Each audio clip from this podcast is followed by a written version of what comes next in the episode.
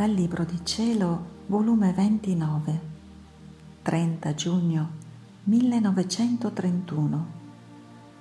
Come la grazia più grande che Dio fece all'uomo nella creazione fu di poter fare i suoi atti nella divina volontà. Come questo regno esiste ed umanità vissute lo hanno posseduto. Stavo pensando al santo voler divino. Come mai potrà venire il suo regno sulla terra, dato i tempi procellosi che minacciano tempeste e le tristi condizioni delle umane generazioni? Sembra impossibile e mi pare che accrescono l'impossibilità, l'indifferenza e indisposizione di quelli che almeno si dicono buoni, che tuttavia non hanno nessun interesse di far conoscere un voler sì santo e la sua volontà che vuol far la grazia, che vuol regnare in mezzo alle creature. Come mai potrà aver vita un bene che non si conosce? Ma mentre ciò pensavo, il mio amabile Gesù sorprendendomi, mi ha detto, figlia mia, ciò che è impossibile alle umane vedute, tutto è possibile a Dio. Tu devi sapere che la grazia più grande che facemmo all'uomo nella sua creazione fu che poteva entrare nella nostra volontà divina per poter emettere i suoi atti umani e siccome l'umano volere era piccolo e la volontà divina grande, quindi teneva virtù di assorbire il piccolo nel grande e di cambiare l'umano nel divin volere. Onde Adamo nel principio della sua creazione entrò nell'ordine della nostra volontà divina e vi fece molti dei suoi atti e mentre col sottrarsi dal nostro volere lui uscì da dentro di esso, i suoi atti umani operati nel nostro volere restano come pegno e diritto dell'uomo e come principio e fondamento di un regno divino che lui acquistava. Nella divina volontà ciò che si fa in essa è incancellabile. Dio stesso non può cancellare un atto solo fatto dalla creatura nel fiat supremo. Ora, essendo Adamo il primo uomo creato, era come conseguenza, essendo lui come la radice, il tronco di tutte le umane generazioni era come conseguenza che esse ereditassero, quasi come rami, ciò che possedeva la radice e il tronco dell'albero dell'uomo. E come tutte le creature, come in natura, ereditarono il germe del peccato originale, così ereditarono i primi atti suoi, fatti nel nostro volere che costituirono il principio e il diritto del regno del nostro voler divino per le creature. A confermare ciò venne l'umanità della Vergine Immacolata ad operare e a seguire gli atti di Adamo per compiere tutto intero il regno della divina volontà, per essere la prima ereditiera di un regno sì santo e per dare i diritti ai suoi cari figli di farlo possedere.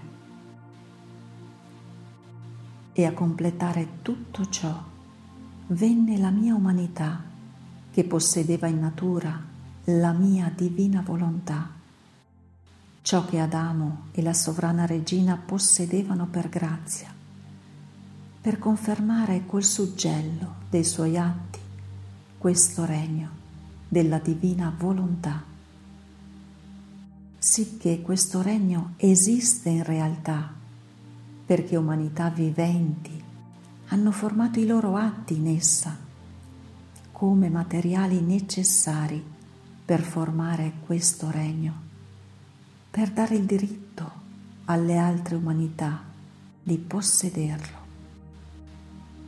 e per maggiormente confermarlo insegnai il Padre nostro affinché con la preghiera l'uomo si disponesse e acquistasse i diritti per riceverlo e Dio si sentisse come il dovere di darlo. Con l'insegnare il Pater Noster, io stesso mettevo nelle loro mani il diritto di riceverlo e mi impegnavo a dare un regno sì santo. E ogni qualvolta la creatura recita il Pater Noster, acquista una specie di diritto di entrare in questo regno.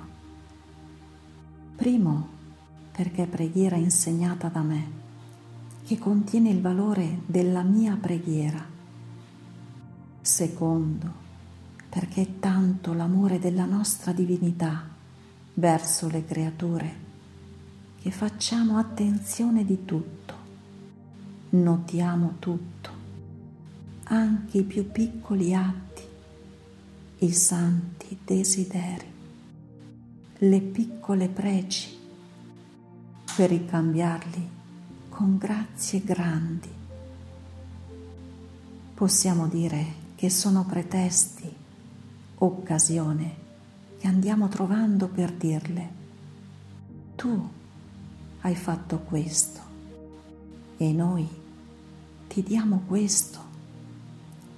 Tu hai fatto il piccolo e noi ti diamo il grande.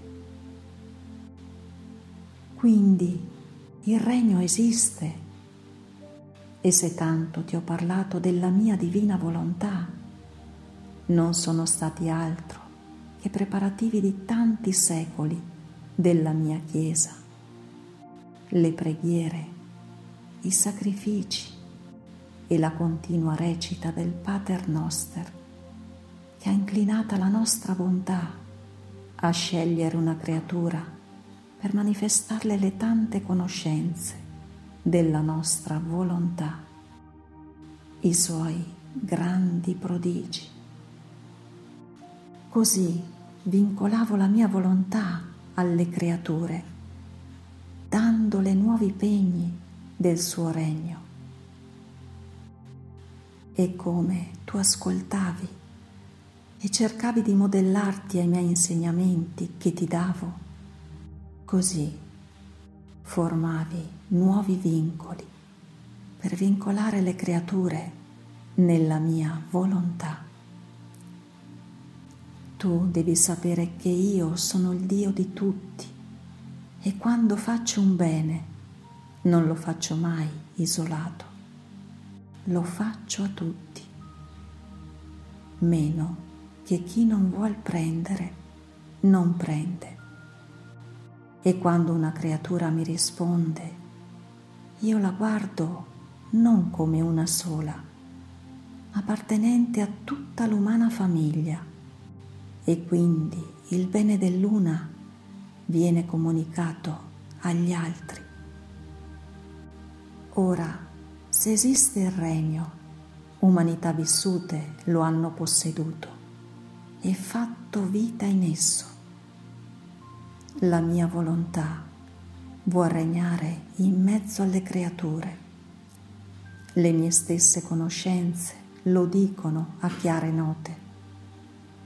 Come dunque tu pensi che è impossibile che venga questo regno? A me tutto è possibile.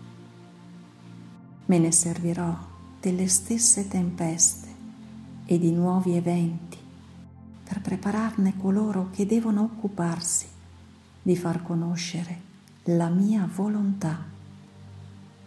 Le tempeste servono a purificare l'aria cattiva e anche a sgombrare cose nocive.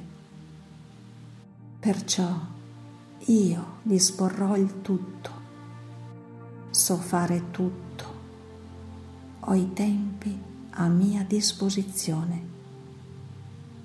Quindi lascia fare al tuo Gesù e vedrai come la mia volontà sarà conosciuta e compiuta. Fia.